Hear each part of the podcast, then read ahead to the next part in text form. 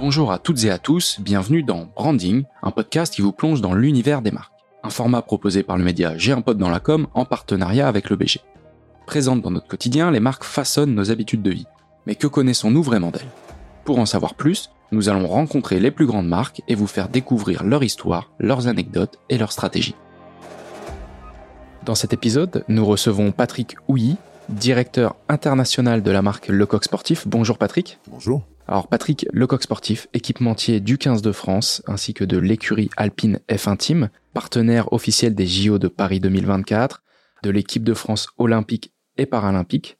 Lecoq Sportif est connu et reconnu mondialement pour son savoir-faire en matière de textile, de sneakers. Vous êtes basé dans l'Aube. Cette marque française est devenue euh, mythique au fil des épopées sportives et euh, avec euh, des produits simples, intemporels qui accompagnent les professionnels comme les amateurs. Tu vas nous permettre aujourd'hui de, découvrir cette marque un petit peu plus en détail. Donc merci d'être à notre micro aujourd'hui. Pour commencer, Patrick, est-ce que tu pourrais nous citer trois dates clés dans l'histoire de la marque du coq sportif? Avec plaisir. Je commencerai par 2024, dans ce sens-là parce que c'est le futur et qu'en 2024, ben, le coq sportif va équiper euh, toutes les équipes de France olympiques et paralympiques sur et en dehors du terrain, c'est-à-dire euh, que les équipes de France et l'équipe de France olympique aura une identité unique en fait pour les produits de performance et également sur les tenues que les athlètes porteront sur les podiums. Ça, c'est une date qui est devant nous, mais qui est extraordinaire et qui, euh, et qui nous guide en fait tout simplement. La deuxième date, ce serait 2010 2010 parce qu'en 2010, on s'est réinstallé euh, à Romilly-sur-Seine dans la dernière usine que la marque avait quittée en 1974. Et aujourd'hui, Romilly-sur-Seine, c'est notre siège. Tout simplement, on est parti avec une dizaine, une quinzaine de, développeurs, de modélistes de produits en textile. Et aujourd'hui, il y a plus d'une centaine de, personnes qui travaillent à Romilly. On a posé la première pierre de l'extension de l'usine le 14 septembre de cette année. Donc ça, c'est une date qui est fondamentale parce que c'était le point de départ en fait du, du, réancrage de la marque dans le dans le bassin euh, au bois en France et de notre stratégie de savoir-faire et de performance responsable.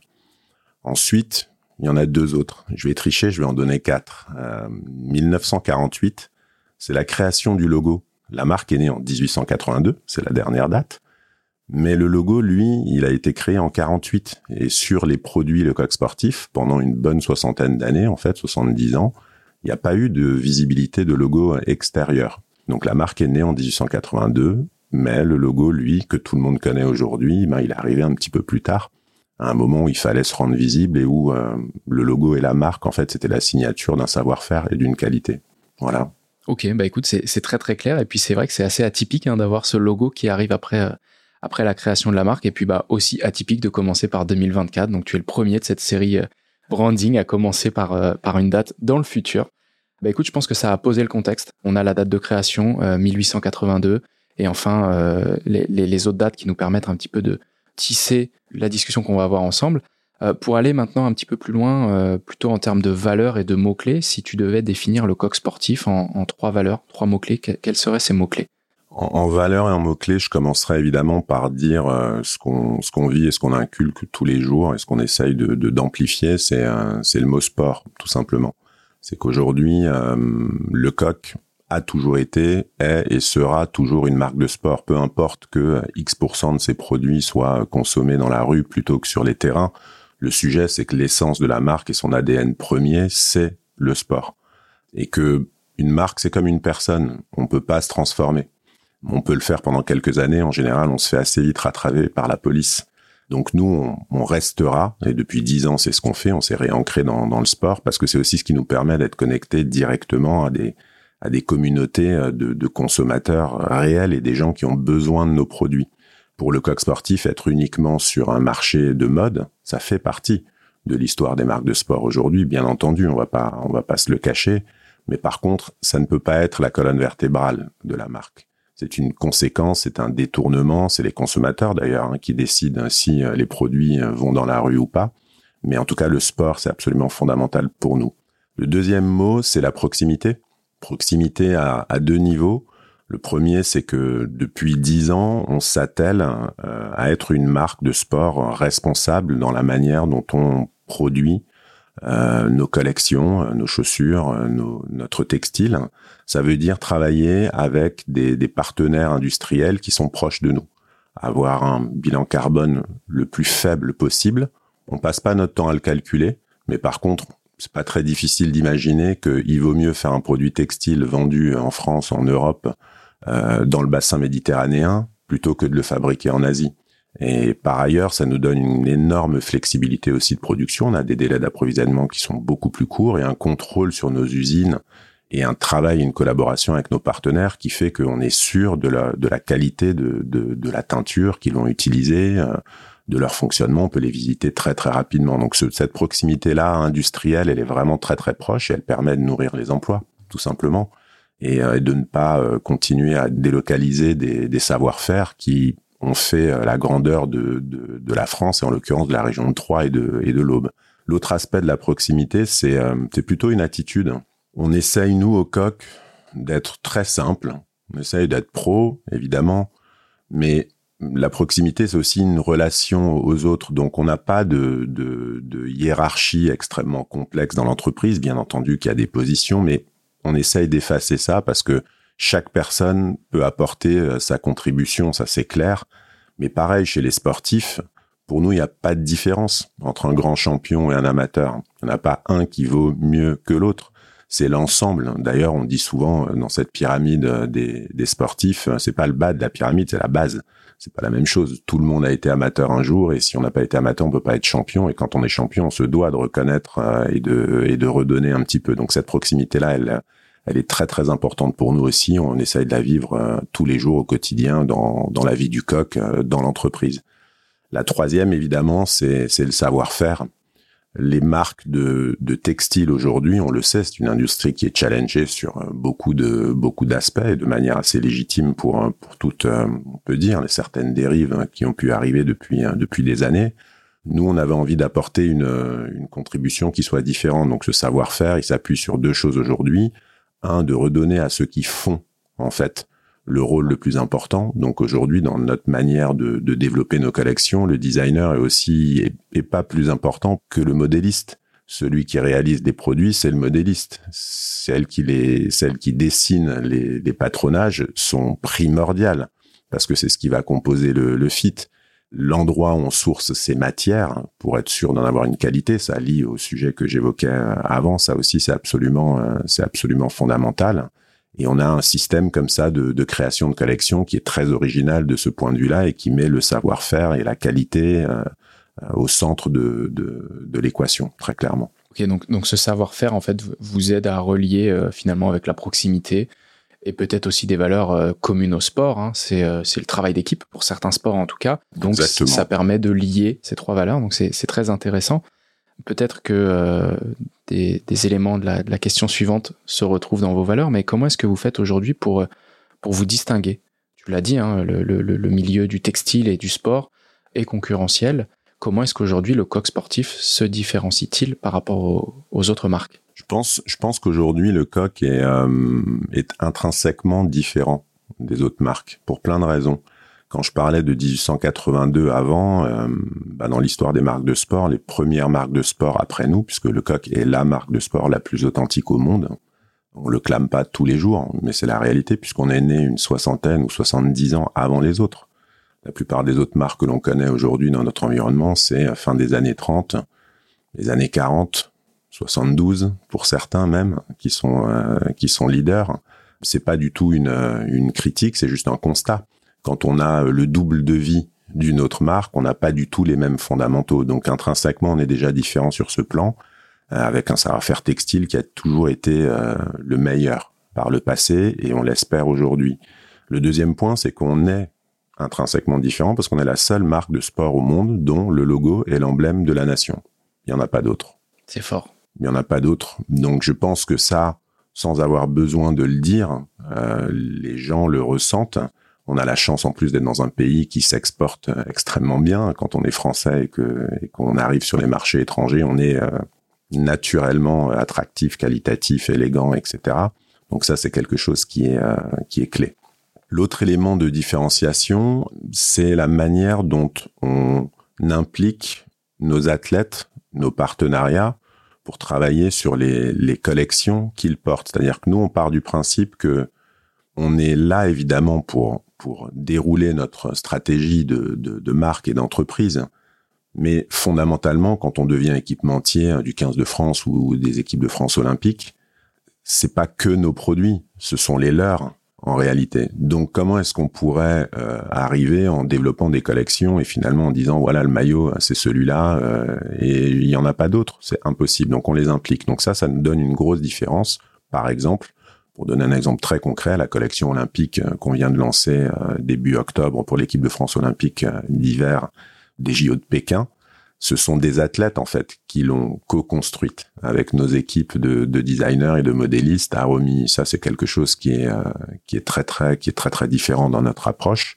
Et le dernier élément de différenciation, c'est que hum, bah, aujourd'hui, je pense que le coq sportif est euh, finalement la seule marque de sport française multisport responsable et on peut associer tous ces mots-là, il y en a beaucoup, on peut associer tous ces mots-là, mais aussi parce qu'on est jeune dans notre euh, projet euh, industriel. Ce que je veux dire par là, c'est que c'est évident que quand on a été euh, un leader pendant 50 ou 60 ans, se réadapter aujourd'hui aux besoins RSE écologiques, c'est un très très gros sujet parce qu'on s'est organisé en fait en fabriquant des produits partout dans le monde. Pour le coq sportif, l'équation elle est différente. Cette logique de proximité, de savoir-faire qu'on met en place, de, réinstaller euh, notre usine en France, de développer l'emploi, on peut le faire aussi parce qu'on est reparti d'une situation, on n'était pas un mastodonte. Donc on est un peu comme David contre Goliath en coq. Mais ça, ça nous donne une vraie différence et ça nous donne une flexibilité, une agilité qui est très très différente. Ouais, vous gardez le contrôle et donc du coup, euh, c'est beaucoup plus facile de, de, bah, de bouger un, une entreprise, une marque qui n'est pas un mastodonte et qui est euh, implantée euh, proche de soi, proche de ses usines, proche de ses partenaires, et donc du coup d'impliquer ces gens dans une démarche d'entreprise, une stratégie de marque, c'est beaucoup plus simple effectivement quand on a ce, lien et ce rapport euh, de proximité. À nouveau, hein, on réutilise ce, cette valeur forte au coq sportif. Pour compléter ce que tu dis, c'est ça, et n'étant pas dépendant finalement d'un modèle euh, qui était trop lourd euh, à changer, bah finalement ça nous donne la possibilité de tout réécrire et même de faire des choix qui sont assez euh, qui sont assez forts. Quand il y a dix ans, on, décide que le textile doit être fabriqué, la matière doit être fabriquée en France, que tout doit être assemblé dans le bassin méditerranéen, y compris les pièces d'hiver on ne le savent pas, mais euh, faire un manteau, bah, c'est compliqué de le faire en Europe aujourd'hui. Hein. la plupart des productions viennent d'Asie. Prendre ces décisions-là à ce moment-là, on passait pour des fous parce que personne ne faisait les choses de cette manière et on pouvait le faire parce que on n'avait quasiment pas de, chiffre d'affaires sur cette typologie de, produits. Donc ça, ça nous rend très différents, beaucoup plus agiles aujourd'hui. Et puis l'implication aussi, tu le disais tout à l'heure, des collaborateurs, ça vient aussi avec le, le, système de fonctionnement et cette hiérarchie. Euh, prendre des décisions, bah, elles sont plus collectives et donc du coup, une fois qu'on prend une décision, on embarque aussi beaucoup plus facilement euh, et naturellement euh, les équipes que quand c'est une communication un peu top-down où on va imposer sa vision et sa manière de fonctionner. C'est beaucoup plus compliqué de, de rassembler euh, les gens autour de, de, de, de, ce point de vue finalement que, que les impliquer dans, dans la réflexion. Et tu le disais tout à l'heure aussi pour impliquer l'équipe de France olympique et paralympique, bah, de les avoir dans les phases de conception de l'équipement c'est tout de suite aussi beaucoup plus simple euh, derrière bah, qu'ils l'utilisent, mais pas juste pour euh, l'aspect euh, marketing et relation avec la marque, mais tout simplement en tant qu'équipement de sport. Je trouve ça très intéressant, Patrick. Est-ce que pour aller plus loin, tu pourrais nous dire la place que la marque veut avoir dans la vie des Français? Quand on pense au coq sportif Qu'est-ce que vous voulez que l'on ressente? Qu'est-ce que vous voulez que l'on pense de la marque? Quelle place vous voulez prendre au sein, au sein de notre vie? On est, on est aujourd'hui une marque qui est présente dans l'inconscient collectif de à peu près toutes les générations, euh, à part les euh, plus jeunes qui ne font que nous découvrir parce que, euh, on va dire, sur une tranche 25-45 ans, soit des gens ont connu le coq et l'ont porté, soit ils ont un parent ou un proche, ils ont des photos encore, ils voient leur papa en survêtement, en coq sportif, des choses comme ça. Donc ça, cet inconscient, il est important parce que c'est une forme d'expérience, c'est une mémoire. Par contre, aujourd'hui, ce qu'on a envie d'être, on a envie d'être la marque de tous les Français. Euh, il n'y a pas de raison aujourd'hui pour qu'il n'y ait qu'une seule marque. Aujourd'hui, je prends l'exemple d'un concurrent américain qu'on connaît, on va le dire, hein, c'est Nike. Aux États-Unis, les gens sont fiers de cette marque. Et un papy peut la porter comme un gamin de 7 ans. Le coq, c'est ça en France. Et on devrait avoir en France, on devrait. Il faut que nous, on élève notre notre proposition, nos produits et tout, mais on devrait avoir la fierté en fait de porter une marque qui est la seule de son genre en fait, avec une identité nationale. Il n'y a pas d'autres marques multisports euh, françaises. Donc, on a envie d'habiller tous les Français demain sur le terrain, en dehors des terrains. Donc, en les équipant sportivement et en les habillant exactement et en les accompagnant dans leur quotidien. Ça, c'est ce qu'on, c'est ce qu'on a envie d'être et qu'ils en soient fiers. Voilà, tout simplement. Bah, écoute, c'est très très clair. Les ambitions sont claires, l'objectif euh, est clair. Effectivement, euh, à vous en tant que marque de continuer sur sur ce positionnement. En tout cas, je pense que euh, d'avoir les, les JO de Paris 2024 va aussi aider à étendre la notoriété de la marque, comme tu le disais aussi euh, pour les jeunes qui vont découvrir. C'est un des événements marquants aussi hein, d'une vie, hein, qu'on soit dans le sport ou même qu'on soit simple spectateur. Je pense que c'est une exposition euh, très intéressante. Patrick, on arrive maintenant à la partie un peu plus centrale de ce podcast, hein, branding. Quelle est la, relation que la marque du coq sportif avec la publicité au sens très très large. Après, on ira un petit peu plus sur, euh, sur des focus campagne. Mais euh, qu'est-ce que tu peux nous dire aujourd'hui sur euh, la relation avec la publicité? La publicité, c'est c'est un sujet qui nous a beaucoup questionné il y a il y a quelques il y a quelques années et ce que je dirais c'est qu'en fait il a fallu choisir. Quand on fait de la publicité aujourd'hui, on fait de la notoriété, on fait de l'image, on fait de l'expérience aussi et on paye pour ça. C'est le principe de la publicité et on achète tout ça en le mettant euh, à disposition sur des supports. Quand on a un équipementier, qu'on a un logo qui est présent sur des produits qui ne sont pas euh, des produits euh, neutres, c'est des produits vivants, on n'a pas besoin tout de suite de publicité. Et dans le choix entre réinvestir dans le sport revenir avec le Tour de France, Saint-Étienne, le 15 de France, le Racing 92, tous les partenariats que l'on a jusqu'à aujourd'hui, Paris 24, une centaine d'athlètes euh, sous contrat, une, dizaine de fédérations euh, françaises, l'équipe nationale du Cameroun, euh, de l'Afrique du Sud. Elle est là, notre publicité, on va dire, notre visibilité, notre notoriété naturelle. Et on a fait ce choix dans un premier temps parce qu'on avait besoin de redevenir crédible dans cet univers sportif qu'on avait quitté pendant trop longtemps. Et en plus, ça nous évite l'écueil de communiquer sur des choses qui ne sont pas palpables. Quand on fait de la pub, ben, il faut qu'on arrive à faire croire aux consommateurs le message qu'on veut faire passer. Dans le sport, on n'a pas besoin. Par ces partenariats-là, on a accès directement à des communautés qui sont entre guillemets captives, hein, c'est le le mot. On a des bases de données, des clients, des gens qui sont des fans, des supporters, qui voient directement ce que vous faites. Ils deviennent naturellement vos ambassadeurs et du coup, la publicité était naturellement dans le choix des investissements quelque chose qui n'a pas été prioritaire dès le, dès le début. Euh, Aujourd'hui, on le traite plutôt sous un angle tactique. Euh, il y a effectivement maintenant des sujets que l'on a sur la table hein, qui nous obligent à nous questionner là-dessus. Non pas remplacer des budgets euh, d'investissement dans nos partenariats, mais plutôt les amplifier. Et c'est plutôt ça la stratégie aujourd'hui. Puis après, tactiquement, sur le web aussi, ça c'est un, je sais pas si on peut assimiler ça à de la publicité, mais c'est du reach, c'est aller chercher euh, des nouvelles communautés, c'est ça, c'est le le tronc commun et ça, bien entendu, on le on le on le fait. Mais on a choisi et entre pub et euh, réalité, je dirais ça. On a choisi la réalité. Notre réalité, c'est celle du sport et d'aller toucher directement les consommateurs. Oui, et puis ça ressemble, en tout cas, c'est euh, du, du, marketing aussi un peu d'influence, hein, tout simplement natif vous allez chercher euh, des gens qui représentent très bien la marque, qui partagent des valeurs communes, et donc du coup, bah, qui euh, vous donnent cette notoriété naturelle, hein, pour reprendre ton expression. Et si maintenant on devait faire euh, un focus sur des, campagnes, des axes, moi j'ai en tête, alors c'est, pas pour t'inciter à répondre sur ces deux points-là, mais de creuser un petit peu sur les, JO Paris 2024, peut-être aussi nous parler un petit peu de, de l'aspect e-sport, hein, puisque vous êtes devenu partenaire officiel d'un club de e-sport. Est-ce qu'on peut faire un focus, si ça te va, sur ces deux aspects et si tu en as d'autres, avec grand plaisir? Ouais, bah, avec plaisir. La campagne vers Paris 2024, elle passe par euh, Pékin 22. Euh, et donc, en fait, la, la particularité en fait de ce partenariat, faut aussi l'expliquer, c'est qu'en fait, on est partenaire de deux entités. On est partenaire de l'équipe de France olympique et paralympique. C'est une entité depuis le 1er octobre. Et on est partenaire depuis l'année dernière de Paris 2024, qui est euh, l'organisateur des Jeux. Dans une Olympiade classique, bah, quand les Jeux auront lieu à Los Angeles en 2028, on ne sera, j'espère, partenaire que de l'équipe de France olympique et paralympique à ce moment-là. Donc c'est assez particulier. Donc il y a deux leviers à, activer.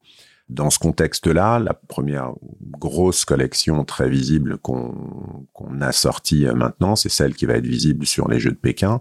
Donc là, on est vraiment en mode campagne. On est vraiment en mode euh, de lancement d'une grosse collection qui est institutionnelle quelque part et qui restera dans l'histoire de la marque. Dans 25 ans, dans 50 ans, il y a des gens qui retourneront voir ce qu'on a fait et qui feront certainement des rééditions ou des choses comme ça. Euh, donc ça, ça ne se traite pas de la même manière que le lancement de nos collections euh, classiques là-dessus. On va nous raconter en termes de campagne bah, la genèse de cette collection, c'est-à-dire c'est pensé par les athlètes, fait par les athlètes. Ça, c'est quelque chose qui est clé. C'est ce qu'on leur a présenté d'ailleurs aux athlètes. On leur a expliqué cette, euh, cette stratégie. Bien entendu, sur un aspect créatif, visuel, shooting, on fait, on a fait appel à, des photographes qui nous permettait d'élever l'identité euh, et de sublimer le, le, produit. En l'occurrence, c'est Pierre et Florent qui ont fait une super euh, une super campagne que tout le monde aime beaucoup, qui est très puissante et qui est très qui est très statutaire. Et on va avoir autour de ça euh, une campagne événementielle aussi très forte parce que on, le vit tous depuis un petit moment maintenant. vivre les événements, c'est compliqué. On ne sait pas encore si on pourra, pour sûr, aller euh, à Pékin euh, comme on le souhaite. Donc on a fait deux choses. Le 4 octobre, on a fait un énorme événement chez nous où, pour la première fois peut-être dans l'histoire d'une marque d'ailleurs, il y a eu 120 ou 130 athlètes français qui étaient présents dans notre usine. Et euh, un grand remerciement au, CNOSF, au CPSF et à Paris 24 qui ont choisi en fait de lancer l'équivalent du J-100 chez nous a remis sur scène et de ponctuer en fait cette journée euh, où ils présentaient eux leur nouveau logo et les objectifs euh, de performance euh, des jeux par le défilé, le reveal des collections des, des, athlètes et le tout devant ces 130 athlètes quoi. Ça c'était énorme et un gros succès et une manière de réunir en fait toute cette toute cette belle famille. Cette campagne événementielle, on va la continuer. Il y a un projet dont je peux pas encore parler euh, pendant les Jeux euh, qui n'aura pas lieu à Pékin. Ce projet, hein. les Jeux auront lieu à Pékin, mais notre projet à nous, il aura lieu un petit peu plus plus près. On va continuer à développer cet engagement, mais sous un angle un petit peu décalé pour vivre l'expérience des Jeux de manière euh, de manière différente. Et on a jalonné évidemment notre notre calendrier entre octobre et le mois de février par des des ripouches, des prises de parole pour étirer ce fil rouge de raconter cette collection, la mettre en avant, euh, parler des produits, de leur savoir-faire, etc. D'accord, très bien. Donc tu, tu, tu teases très très bien. Et donc on, on pourra réécouter ce podcast euh, au moment où, on en saura un peu plus. Merci Patrick sur euh, ce focus des JO Paris 2024. Comme je le disais tout à l'heure aussi un peu en introduction de cette question, est-ce que tu peux nous, en dire un petit peu plus euh, du pari que vous avez fait de sponsoriser un club de e-sport, euh, donc GameWard, pour ceux qui connaissent ou ceux qui ne connaîtraient pas. Euh, est-ce que tu peux nous dire un petit peu plus euh, ce que vous avez fait, ce que vous comptez faire euh, sur cette activation? Pour nous, l'e-sport, c'est une expérience et une découverte. En toute transparence, je, je pense que pour beaucoup de marques, c'est un univers qu'on voit se développer. On peut pas ne pas le considérer, on peut pas ne pas y être. Hein. Ça s'appelle l'e-sport. Il y a des maillots, il y a des équipes. Enfin, il y a toutes les caractéristiques du sport, à l'exception finalement de ce qu'ils font directement, puisqu'ils jouent à des jeux vidéo qui ne sont pas ailleurs pas des jeux de, sport. C'est le petit truc qui aujourd'hui fait que pour beaucoup de marques de sport, il y, a un, petit truc qui est bizarre, qui fait qu'on maîtrise pas parce qu'on n'est pas dans notre univers naturel. Par contre, il fallait qu'on y aille. Et ça a été réciproque dans le sens où, où GameWard a vu dans le coq sportif en fait le partenaire naturel puisqu'ils sont français, ils sont de la Boulogne euh, ici. Ils avaient cette conscience, pour tout ce que j'évoquais euh, précédemment, de se dire, attendez, si on doit être équipé par une marque, euh, on veut que ce soit le coq, ça a quand même beaucoup plus de sens. On était très content que ce soit le, le, cas aussi. Et en fait, on apprend à découvrir ce marché et ces nouveaux médias aussi, hein, puisqu'il y a des plateformes comme Twitch, évidemment, qui, qui se surdéveloppent et qui sont même utilisées par d'autres athlètes euh, qui ne viennent pas du tout de, de cet univers. Donc, je je peux pas dire aujourd'hui que c'est un pilier fondamental de la stratégie parce que on découvre, on teste, que c'est aussi un univers qui est en pleine transformation et qui se qui se développe. Il y a toutes les discussions avec le CIO, euh, etc. Donc euh, ça va s'amplifier. Donc on avait envie de rester connecté. d'y aller avec des gens euh, bah, qui sont dans la même veine de nos valeurs. On les a trouvés, ça c'est une chance. On a fait une collaboration avec Solari aussi dessus, donc de toucher avec de toucher ces communautés-là. Et on va continuer à explorer le, le sujet, se développer, mais sans se précipiter, parce que je pense qu'il est aussi en il est en transformation permanente. quoi. C'est déjà énorme, mais néanmoins, euh, c'est encore quelque chose qui va beaucoup évoluer et son modèle va évoluer. Et, euh, donc, c'est important pour nous d'y être. Oui, et puis il y a des codes propres hein, à cet univers hein, qui sont à, assimiler, à alors à comprendre, à assimiler, et puis bah, à adopter tout simplement. Donc, il y aura peut-être des ajustements en tant que marque pour ce milieu-là. Donc, c'est hyper intéressant et c'est vraiment quelque chose dont on avait parlé aussi sur, euh, sur J'ai un dans la com pour compléter ce que tu dis aussi, je l'ai pas dit, mais c'est évidemment évident, la cible, elle est tellement plus jeune. Donc aujourd'hui, euh, on voit quand même bien que dans les équipes, euh, dans les équipes d'e-sport, il y a de l'intérêt pour le vrai sport, mais c'est vraiment un univers extrêmement captivant, passionnant et très inclusif à partir du moment où, où, euh, où, les joueurs et les consos sont dans cet univers-là, c'est comme une vraie passion en fait. Quand on vit une passion, on peut pas tout regarder en fait autour de, de soi. Et il y a euh, une grande majorité de gens très jeunes en fait qui sont attirés par ça. Donc nous, le coq, qui avons plutôt une, euh, une cible conso qui n'est pas de 10 ans, 12 ans, 13, 14, on touche des gens qui sont un petit peu plus âgés. Il faut qu'on trouve des moyens de connecter avec cette euh, cette communauté là euh, et, ça c'était un moyen de le faire et puis de leur faire découvrir la marque ses valeurs et ensuite euh, quand ils seront en âge peut-être d'être mm. dans votre cible dans votre cœur de cible d'être consommateur de vos équipements. Et on le disait tout à l'heure hein, peut-être des ajustements aussi avec cette cible de gaming l'équipementier que l'on connaît aujourd'hui avec des produits techniques pour le vrai sport peut-être une gamme un jour euh, de produits, le coq sportif, un peu plus adapté euh, au gaming et, à l'e-sport. Merci Patrick pour, pour ce point euh, sur, sur le e-sport. Alors, vous êtes une marque un petit peu atypique. On l'a vu précédemment et on va le voir aussi avec, avec ce point. Vous n'avez actuellement pas d'agence de conseil qui vous accompagne sur votre communication et, et sur l'aspect publicité. Est-ce que tu peux nous dire pourquoi ce choix et en quoi est-ce que peut-être ça aide à capitaliser sur certaines valeurs euh, de la marque du coq sportif. Oui, je peux expliquer pourquoi le, choix a été fait euh, parce qu'aujourd'hui, ben, les agences de, communication et de publicité, elles ont, elles ont cette capacité à accompagner des, des projets qui, en général, sont déjà euh, très stabilisés. Nous, quand on a relancé la stratégie de, de, de, redevenir un une marque de sport et deux une marque de savoir-faire responsable il y a une dizaine d'années à peu près, on était en pleine écriture de ce projet et c'est l'intérieur qui définissait le projet. C'est les gens, les collaborateurs, les équipes. C'est aujourd'hui au coq sportif, la place de, chaque personne est, clé. Euh, quand on est au coq, on n'est pas euh, un clic d'une roue à, à 10 000 clics. Euh, chacun a une vraie contribution. Et on s'est vite rendu compte qu'en fait, bah, premièrement aujourd'hui dans le marketing et la com, il faut être aussi honnête. Bien entendu que euh, les agences sont très importantes, mais aujourd'hui, les bonnes idées, il y en a beaucoup. Il y a beaucoup de, jeunes marques, de, projets qui arrivent de partout et, qui sont magnifiques, qui se montent comme ça et qui n'ont pas eu besoin de s'accompagner d'eux. Donc aujourd'hui, en toute objectivité, je pense que notre métier euh, à nous, ben, il est challengé par tout le monde. Tout le monde peut avoir une bonne idée, tout le monde peut avoir un bon feeling, une bonne intuition. Euh, le vrai sujet, c'est de le réaliser derrière et de le, et de le produire. Donc, en tout cas, nous, on a fait le choix de ne pas se faire accompagner parce que on a eu deux trois expériences un petit peu euh, délicates aussi il y a plus longtemps que ça. Et puis parce qu'on s'est vite rendu compte qu'on pouvait s'appuyer sur les collaborateurs et les équipes. Et qu'en fait euh, les plus belles idées en tout cas celles qui faisaient le plus de sens dans notre dans notre développement récent elles venaient très souvent de l'intérieur. Donc bien entendu qu'on se fait accompagner quand même hein, on a des gens à l'extérieur de l'entreprise qui nous guident, qui nous regardent, qui nous orientent, euh, à qui on teste aussi hein, nos, idées.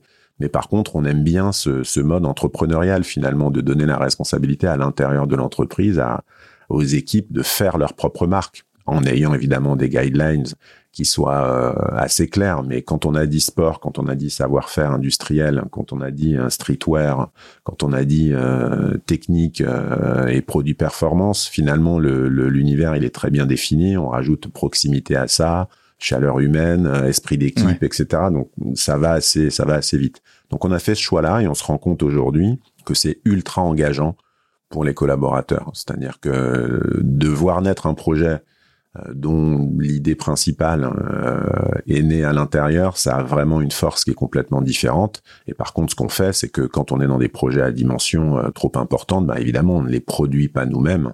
On se fait accompagner d'agences, en l'occurrence, dont le métier est de, est de produire et d'exécuter. c'est à ce moment-là, d'ailleurs, qu'elles complètent et qu'elles nous apportent le petit plus de leur savoir-faire et de leur expérience, et puis bien entendu des, des idées. Donc, c'est pas du tout pour pour en dénigrer du tout, parce qu'il y a aussi une question de taille, aussi une question de budget, hein, en toute transparence. À un moment, on ne peut pas tout faire. Il faut choisir ce qu'on ce qu'on doit faire, en tout cas pendant certains cycles.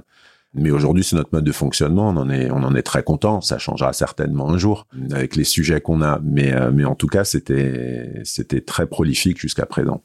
Oui, donc finalement, euh, c'est ce que tu disais tout à l'heure. Hein, c'est d'incarner, c'est de, de, de fédérer en interne pour que bah ça se voit aussi à l'extérieur, mais aussi cette valeur de, proximité à nouveau que bah, je pense que c'est le mot-clé un peu de ce podcast, la proximité. Je pense que c'est très très clair, euh, Patrick, la raison pour laquelle vous faites ce choix, c'est aussi une question d'organisation interne, hein, plutôt que de passer votre temps à briefer quelqu'un qui va vous donner des idées, vous préférez a priori passer du temps à réfléchir sur ces idées avec vos collaborateurs, avec les athlètes avec qui vous travaillez, avec les différents partenariats. J'arrive à ma dernière question, Patrick, sur les engagements de la marque du, du coq sportif. Est-ce que tu peux nous dire quels sont ces engagements euh, pour l'avenir? Ouais, bien sûr. Les engagements sont simples. Hein. Euh, le premier, c'est de, c'est de rester nous-mêmes et de continuer à, à évoluer, à faire grandir l'entreprise, mais sans changer l'état d'esprit. J'aime bien dire garder cette idée d'une grande marque avec une entreprise à taille humaine. C'est quelque chose qui définit assez bien les choses. Et comme tu le disais avant, de faire que le projet du coq il soit porté par chaque collaborateur. Chaque personne du coq réalise le projet de la marque et son projet personnel et s'épanouit dans l'entreprise. Ça, c'est quelque chose qui est clé pour nous. Le deuxième engagement, bien entendu, c'est de continuer à s'investir à fond dans le savoir-faire et la performance responsable, développer des emplois euh, en France. On vient d'agrandir notre usine pour euh, en préparation de la production des, des Jeux de, de, de, Paris 2024. Euh, On vient de lancer un centre de formation pour euh, former les modélistes et les couturières de demain. Donc ça, c'est un engagement qui est vraiment clé. On va continuer à accélérer là-dedans et à être un, ouais, un pionnier comme on l'a été par le par le passé en tant que en tant que marque. Le troisième, c'est évidemment de continuer à accélérer sur le sport performance. Euh, aujourd'hui, on est déjà présent avec beaucoup de partenariats, avec beaucoup d'athlètes. On doit continuer, mais parce que c'est un c'est un travail d'innovation et, et, de modernité qui est perpétuel, à développer et accélérer notre développement de textiles et de chaussures techniques. C'est absolument fondamental et la chaussure technique est fondamentale quand on est une marque de sport. Donc ça, ça fait partie des, des, des chantiers. Et enfin, euh, on peut pas l'oublier aujourd'hui, il y a une dimension lifestyle streetwear qui est, qui est clé et qui est indispensable pour toutes les marques. Donc c'est de trouver les partenariats justes avec les personnes qui ont les bonnes valeurs dans un univers qui touche au sport, mais qui n'en est pas. Et là, par exemple, depuis euh, depuis une année, on est partenaire de, de, de, Soprano. Il vient de lancer son clip. On vient de ressortir avec lui pour la première fois. Euh, on se l'était interdit jusqu'à présent. Euh, euh, on vient de ressortir avec lui des, survêtements inspirés des années euh, fin 80, début 90, oversize, etc., avec une culture euh, hip-hop très très forte. Donc ça, ça fait partie de la dimension évidemment qui est importante de la marque, se lifestyleiser, mais garder notre ADN sport. Ouais, donc c'est vraiment pour, conclure tout autour du savoir-faire beaucoup de la marque, donc de continuer à performer, pour euh, votre cible, pour les athlètes que vous équipez, mais aussi sur euh, ce pan de savoir-faire, de, de formation, de garder aussi euh, ces techniques de production un petit peu plus artisanales slash industrielles. Bah écoute, merci Patrick, je pense que nos auditeurs aujourd'hui ont appris énormément de choses sur le coq sportif. On arrive du coup à la fin de cet épisode. Un grand merci à toi d'avoir pris le temps de répondre à mes questions. Merci beaucoup à toi de m'avoir accueilli. Merci à tous de nous avoir écoutés. On se retrouve très très vite dans un prochain épisode. À bientôt. Au revoir.